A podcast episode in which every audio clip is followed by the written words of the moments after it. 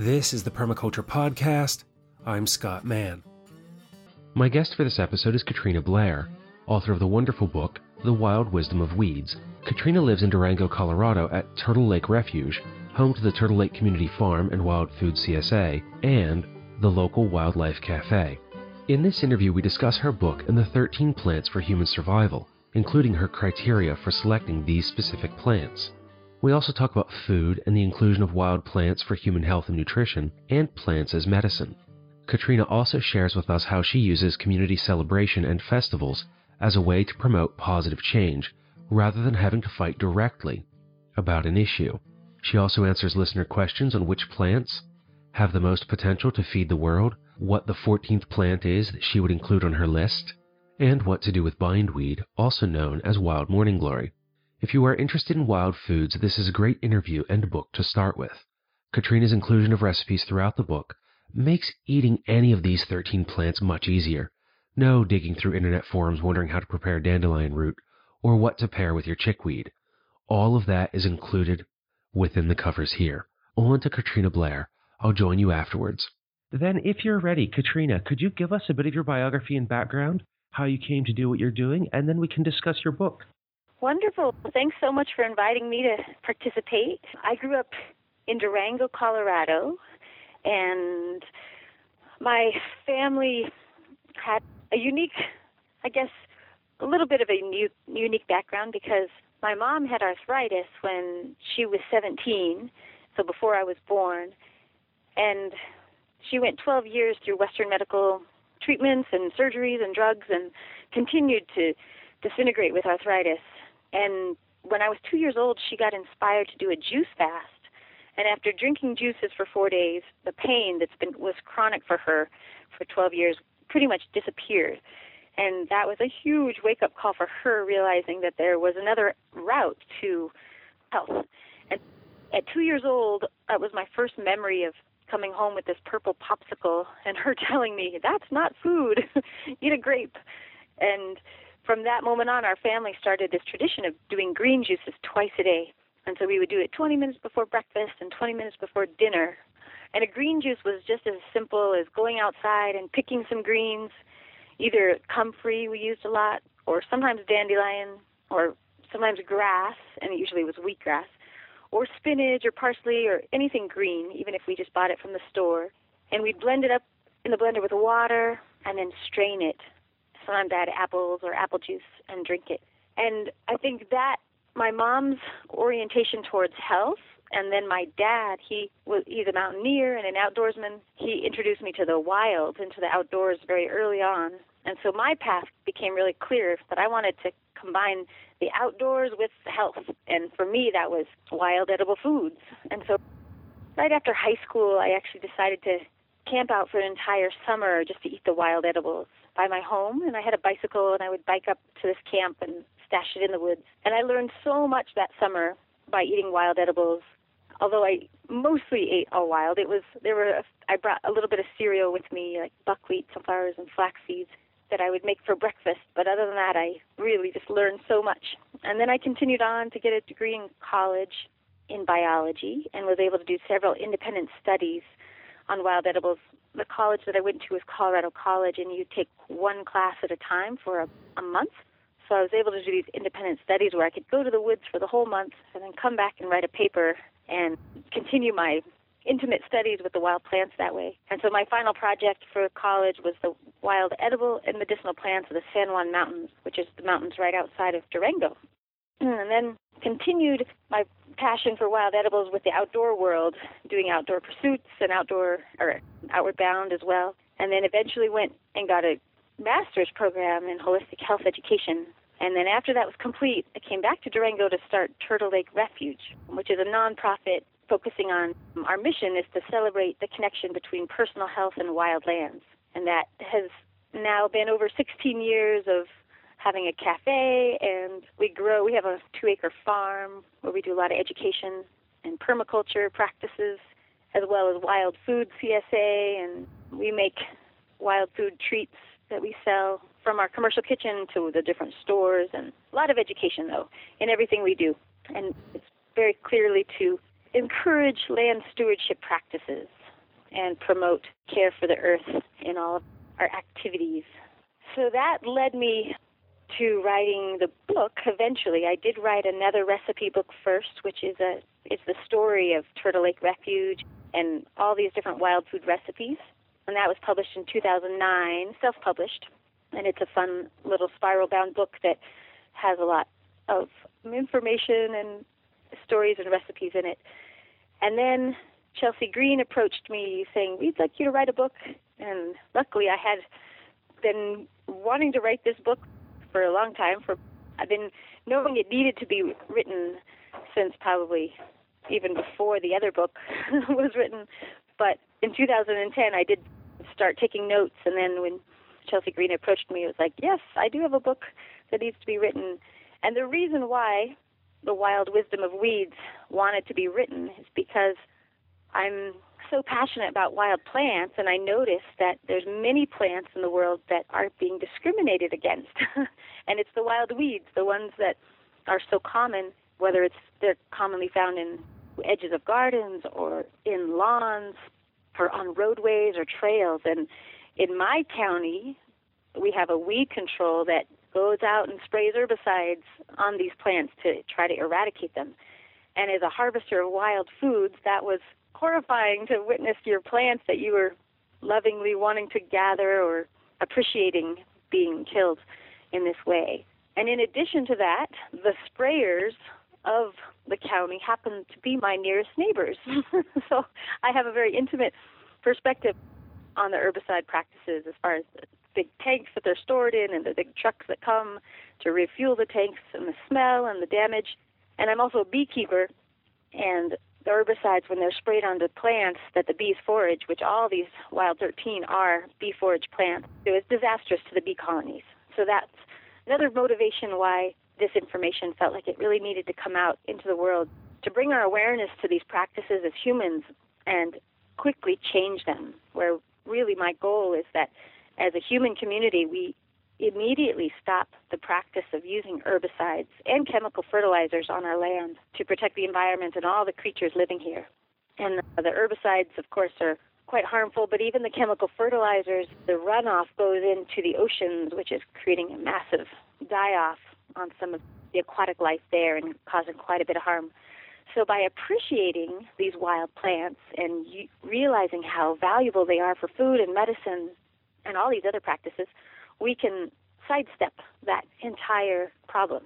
So, the book began from that motivation, and also partly these plants that I speak about in the book, these 13 plants, they're some of the most accessible foods and medicines to humanity. So although I love to go into the wild and harvest a lot of diversity of wild plants for food and medicine, these 13 plants anybody can find, even in the city. You don't even have to go into the wild, pristine locations to access these plants. They're growing along the sidewalk crack or along the edges of buildings or in a city park. And so they have an incredible availability to humanity that is such a gift and a resource. And that is an exciting shift of the mind.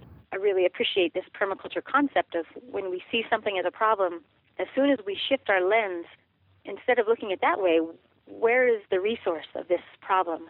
And these wild plants just do that so eloquently. Okay, so there's an abundance. They're taking over, as some people say. If we shift that, all of a sudden we are so rich with a resource that is beneficial to the health of the human. And I also look at these plants, not only do they regenerate our own bodies with incredible amounts of minerals and vitamins and nutrients, and these are trace minerals that we don't often get through standard agriculture. But in addition to that, these plants help regenerate the earth. So they grow where there is disturbance and compacted soil. And when we allow them to do that as a human race, they're actually cleaning up our mess. so humans are the best disturbers of soil and compactors and we like to disturb land. But We don't like to do it. We just do it. It's just how, you know, wherever we're living, we're going to build roads and homes and walk and stuff up the land. And the native plants that used to live there can't live there anymore. Their environment has been altered too much. And so these wild plants, these wild weeds come in, they can live there. They're very resilient and versatile and adaptable. So they can come in and set in their roots, which helps break up the compact soils, and then their leaves compost each year, rebuilding topsoil and providing more mineral accessibility to that area. And ultimately, they're bringing back the diversity and basically a climactic ecosystem where the native plants once had, and then through disturbance that changes and it's these wild weeds that are the vehicles and they're basically the heroes of the 21st century for humans as we disturb the land. They come and help regenerate it with us. In choosing these 13 plants, two of the things that you've mentioned for why you selected them was because of the availability in just about any human inhabited environment and also the ability to rebuild the soil. What are some of the other choices that you made in coming up with this list of 13 plants? Great question in addition to being accessible and regenerators of the land, the other qualifications that I chose were that they were edible first, so that they were food sources first, and then also medicines. But I didn't choose a plant that was only a medicine. I wanted it to be a food first and then also have medicinal qualities. Those were the other big component. And of course, being able to grow in a diverse range of habitat, which means they can grow it sea level and high elevations and cold temperatures, hot temperatures, dry, wet. So really that versatility of where their niche is, their ecosystem. And the common niche really is disturbed lands. They're the succession plants, the primary and secondary succession plants that come in most any habitat. The kinds of plants that wherever there is disturbed soil, we can find them. That's right. In fact, you can just go outside wherever you live and scuff up the land take a shovel or and clear off whatever vegetation is growing there, a little plot, and then just start watering it. And these many of the 13 plants will actually start to grow because the seeds are already in the soil from wind and just over time these seeds know how to travel and set themselves in the land.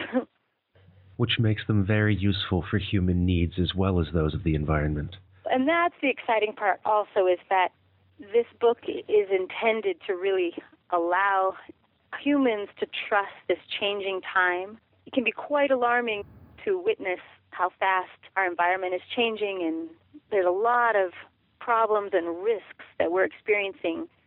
And these wild plants, for me, feel like a beacon of hope, even though it's maybe not ideal as far as we would prefer pristine land to be left pristine, and we prefer development to be kept at a minimum, and that our environment is treated with utmost integrity, but we're witnessing a lot of this not happening. We're witnessing the opposite, where development is exceedingly growing at a fast pace, and many wild areas are being altered very rapidly through the requirement of resources for our industrial civilized life livelihood. And in the process of this, these wild plants offer this this hope and this deep trust that okay, so here we are things are going crazy, and still there's food and medicine around us. And I think one of the exciting things for me is that the more we connect with these wild plant species, I'm realizing, and everyone who engages in this way, I think, might have a similar experience, but these plants are brilliant. And if we treat them, if we come to them and introduce ourselves before we harvest them and connect with them as a being, they have so much to impart to us, so much wisdom in addition to just their straight resources of food and nutrients and all of that, but there's something even more powerful when we connect with them as an intelligent life force that is transferring a lot of information to our bodies. When we eat them, they become us on a very cellular level, and this wisdom of how they know how to survive, they know how to adapt, that actually gets imparted to us as a human. And in addition to it helping us survive and adapt to this changing time, it reminds us how to care for the earth because we become part of the earth. All of a sudden, we become better stewards of the land, and that is also a huge gift of that information coming into us. It helps us become more of a wild human species that can live more sustainably with the given resources at hand and in more harmony with nature's rhythm of efficiency.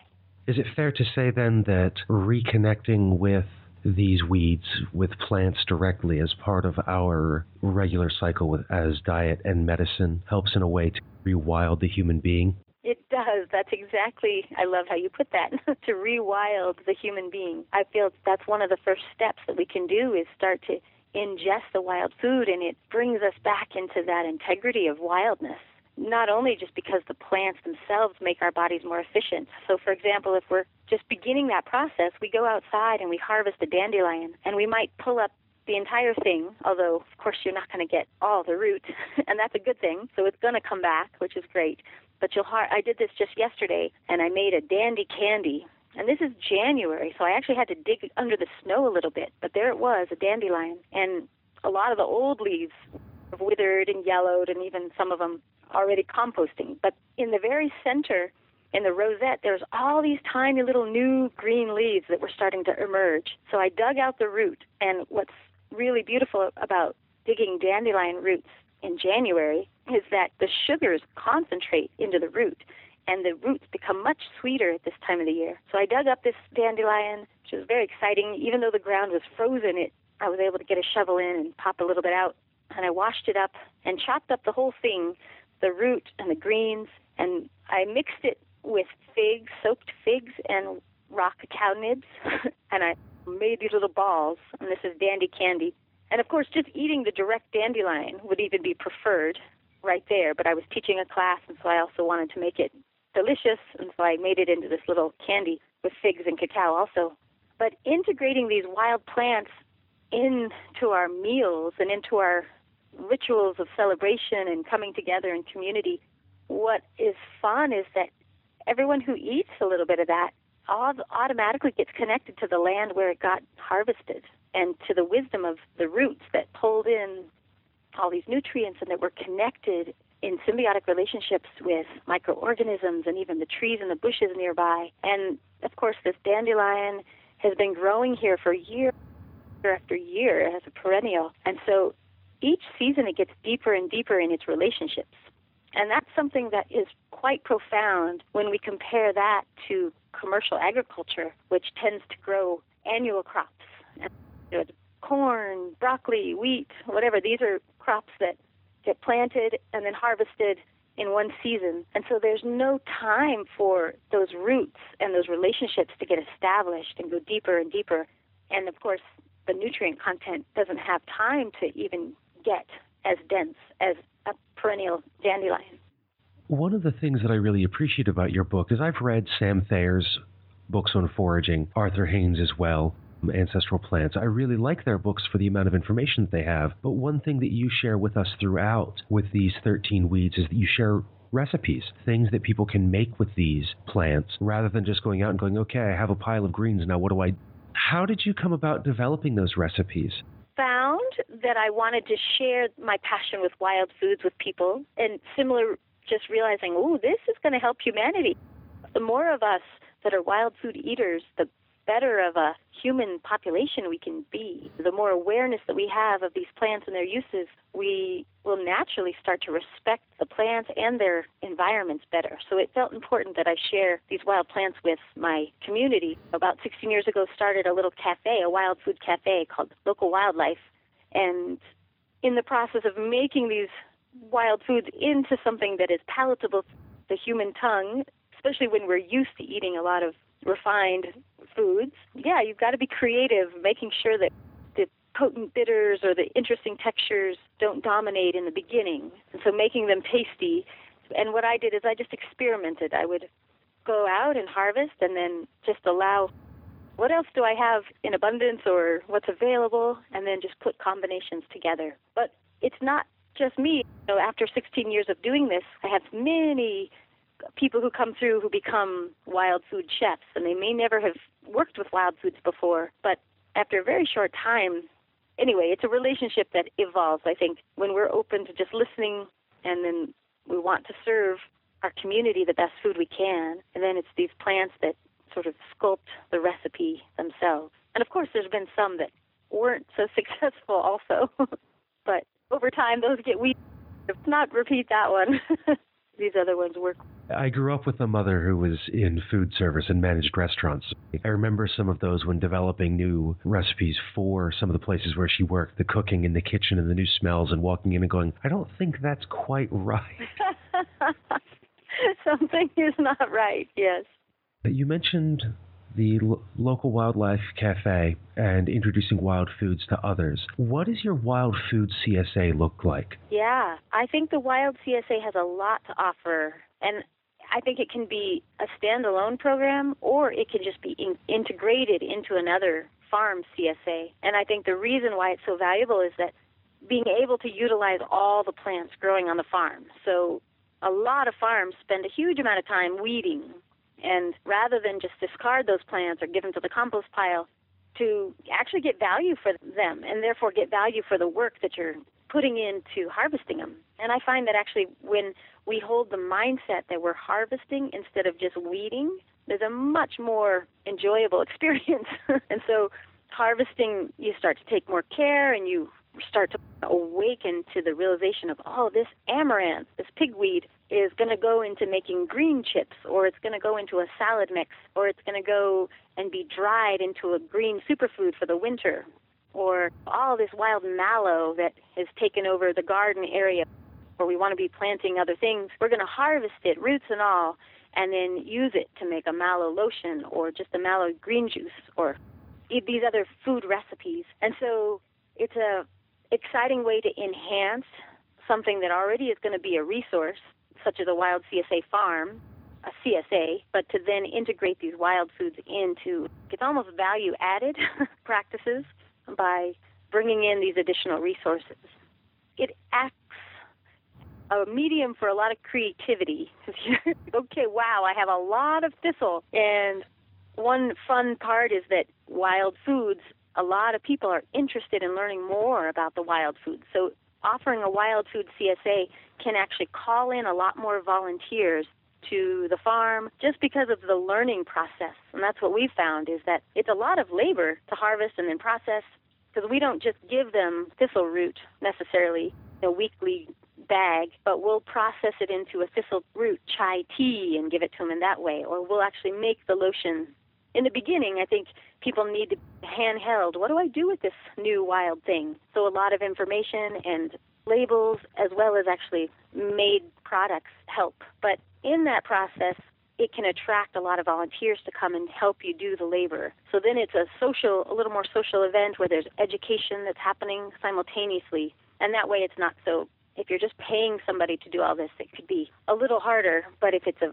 if it's a kind of an exchange of learn and work at the same time, then it becomes feasible. And when we did our, when we've done our CSAs, this will be our fourth year. We decided to keep it pretty small to begin with. We've just asked that 10 people, families, can be part of our wild CSA. So we kept it on a small scale just to make sure that we could handle the amount of labor it took and make sure that we have enough wild foods. And anyway, it's been no problem as far as I think we could expand it to a bigger larger community if we wanted to. Just it depends on. We have a refrigerator that we put all the bags in for when people pick it up, and just logistically, each farm has to figure out how they can manage how many participants. But for us, we kept it small in the beginning. But it is a great resource that adds an additional income into the business. And is your commercial kitchen also a part of that because that allows you to create secondary and tertiary products? Yes, and we do use our commercial kitchen to make these extra foods. That's right. Yeah, and for us, we have a wild food lunch at our cafe every Tuesday and Friday, and our wild CSA pickup day is Tuesday. So we have people come and they come to lunch oftentimes and then they pick up their goodie bag and anyway, but that morning it's a very bustly morning in the kitchen and the growing room spaces we actually got kicked out of the kitchen and we have to set up tables outside to do a lot of our wild food processing because it's quite not dirty, but there's roots and there's big leaves and twigs and it's quite. we take up a lot of space. So anyway, we're out in the carport under tarps with tables, and then when we need to make something in the kitchen, we'll go in and make something. But then we do a lot of our processing out outside. And that's actually really fun too.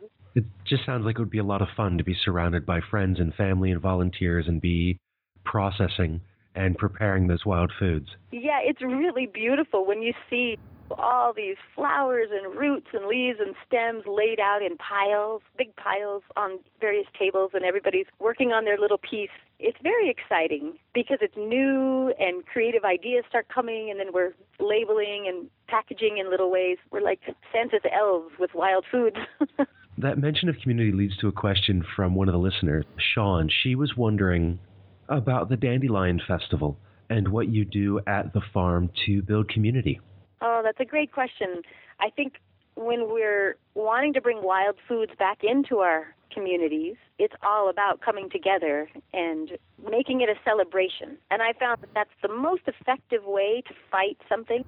For example, for me, I wanted, and I still do, want to end the practice of spraying herbicides on public lands. And that could be considered a fight, and at times I've had to fight, but I've found the most success comes when I promote something instead of fight something. So if I fight against, that actually drains my energy quicker than when I have energy to promote. So it's almost okay, I want to end this, so I'm going to promote this.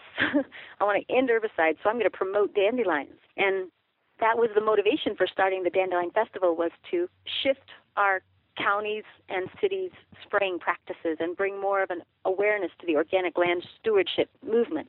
So we started the Dandelion Festival as a celebration where we harvested all these dandelions and gave it to the breweries in town. We actually have six breweries in our little small town to make beer, and they made a dandelion beer for the festival. We invited speakers and lots of music and a lot of booths. It's just a big festival day in the park, and it's around May Day, so we had a big maypole dance as well, and a lot of activities. And it's worked. It's almost there's a momentum that's been building now. This will be our seventh annual Dandelion Festival, and people have come to just expect it. It's their favorite festival the entire year in our town. It's a very, very fun, playful movement that now is just gathering support of more and more people automatically saying, Of course I want that. Of course that's what needs to happen. So I think it's really important that we bring our community together in celebration towards where we want to go. And that helps end things we don't want without having to focus on the fight so much. It shifts that perspective to a positive one. Right. And much more people want to join in on something that's fun than something that, ooh, that sounds stressful. yeah, that's right. And it's worked. We've shifted from having no organic parks in our town, now over a third of the parks have been managed organ- are managed organically, and it's a continual process of learning. And we're going to continue adding more parks in and keeping the education going. And of course, it's a slow process. It's not always easy to shift overnight an entire system, a municipality, and all their practices and equipment and everything. But if we don't give up, we're not going to go away. It's going to happen, even if it's at a little slower pace than we'd all like. It's one of the changes for me in practicing permaculture is that now I'm thinking more about generations from now and not just tomorrow. And the municipality that I live in has been here for well over a 100 years. I can't expect that it's going to be different tomorrow or the next day. That's right. And that takes patience, sometimes more than other times, but that's the good attitude to keep sustaining our own self. Okay, little steps. And sometimes I'm noticing it's okay, two steps forward and then one step back. then hopefully the dance keeps going. I have a friend who's a rock climber in a mountaineer, and I asked her once, How do you climb a mountain? And she just said, One step at a time. That's so beautiful. I have a little song I'm going to sing you. It's a sweet song that came when I was on a walkabout one summer. It just goes, I put one foot in front of the other and I do trust this path that I am on. I ask the divine for guidance. Lead me by the joy in my heart. And I find when I'm walking, I'll repeat that song like a mantra, and it just really helps connect me to those challenging times when we have to just keep, oh yeah, just one foot in front of the other. And thank you for sharing that. I believe that is the first live performance on an episode of the show. All right. Following up with Sean's question, she had one more about the plants specific to the book, which then leads into two other questions that came from Jeffrey. But Sean's other question was she was wondering which of the 13 plants do you feel has the greatest potential to feed the world, and why would you choose that one?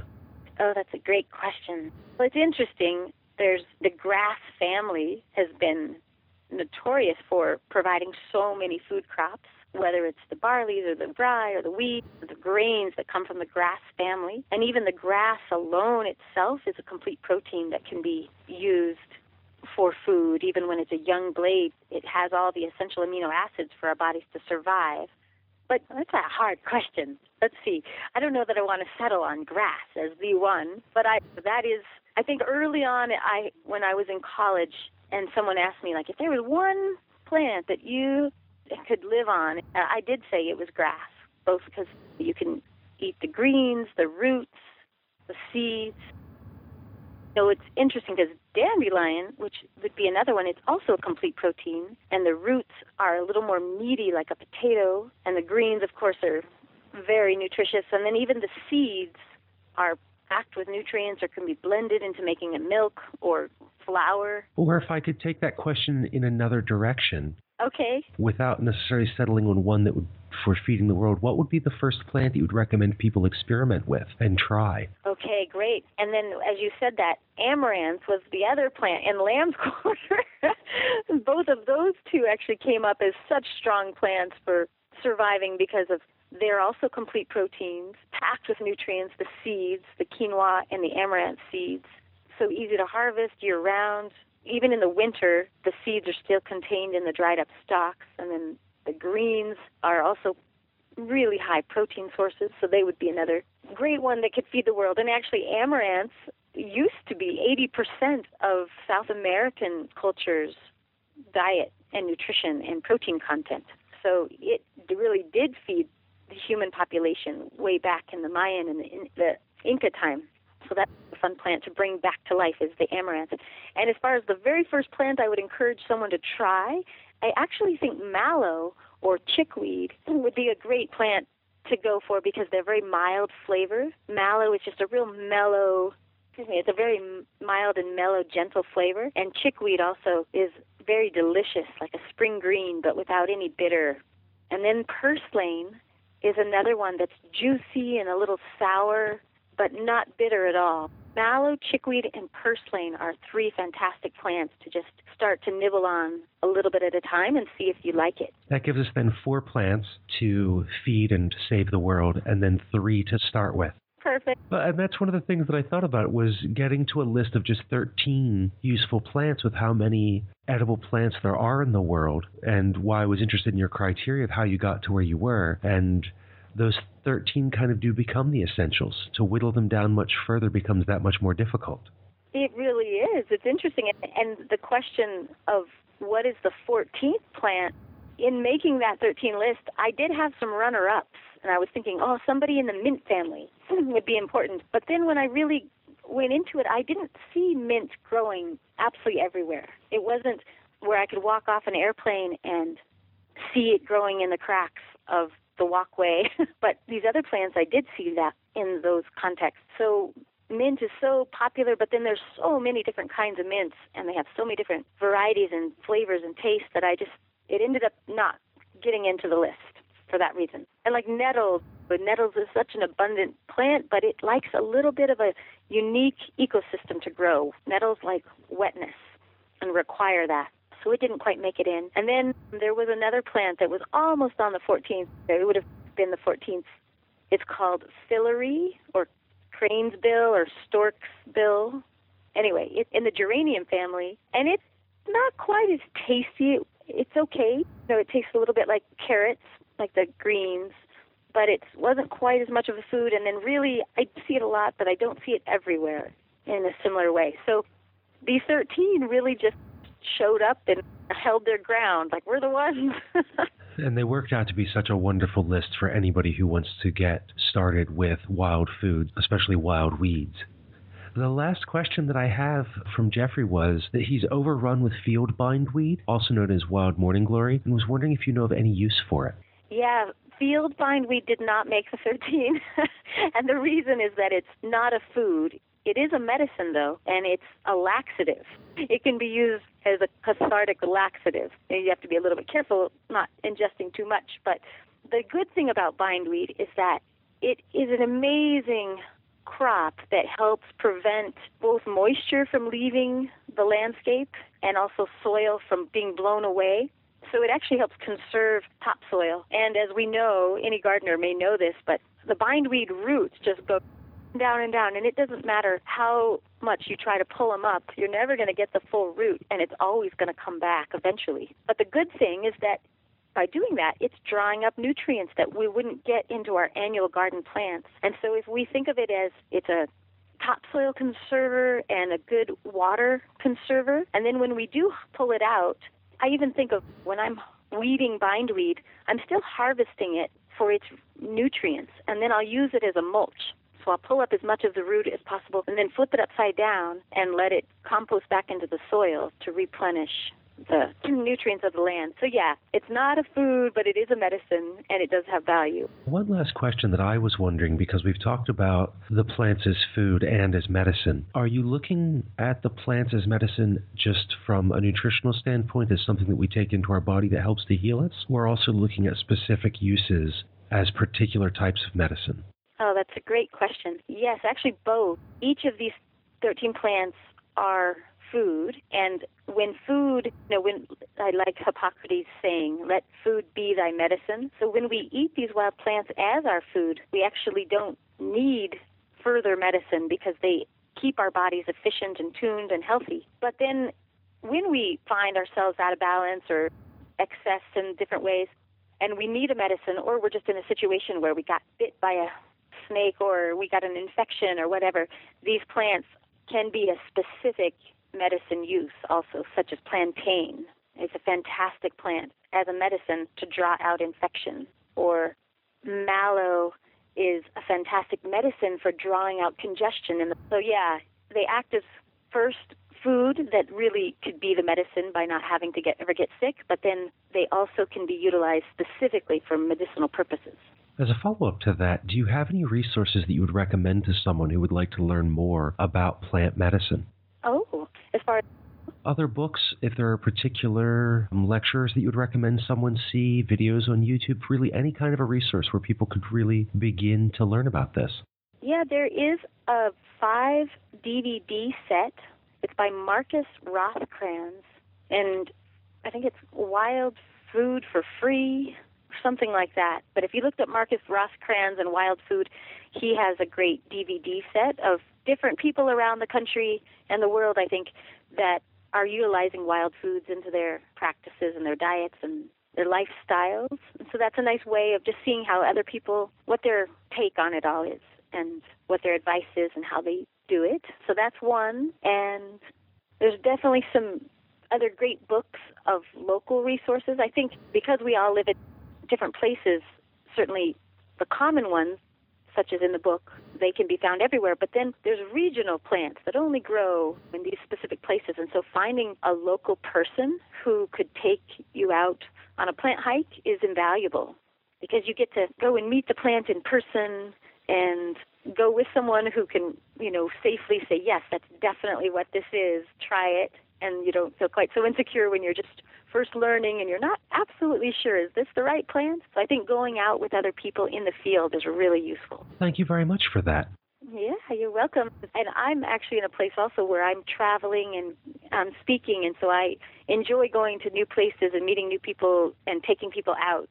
when I'm there. So put that out into the world. Who knows if I'm welcome to receive calls or connections if that wants to happen. And I will certainly give people plenty of information to find you, um, both through the website, through the book, and elsewhere. As we draw this interview to a close, is there anything else that you'd like to add to the conversation for the listeners? Well, I'm very excited and inspired by the enthusiasm that I've been witnessing with many people around the world who are getting interested in bringing more wild into their lifestyle and their diets and using it as medicine. And so I'm just really inspired by that and appreciative of the rewilding that is happening currently with our human societies. So I guess I just give thanks to everyone who has some interest here, and I look forward to continuing to keep learning together as we go deeper. Thank you for joining me today, Katrina, to discuss your book, your work, and to answer those listener questions. I really appreciate it and wish you all the best in your travels. Thank you so much, Scott. I really appreciate being in part of this interview. And that was Katrina Blair.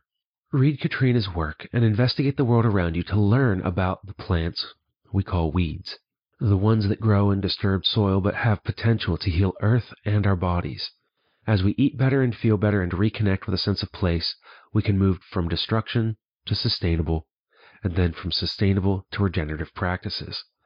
Until the next time, Spend each day creating a better world by taking care of Earth, yourself, and each other.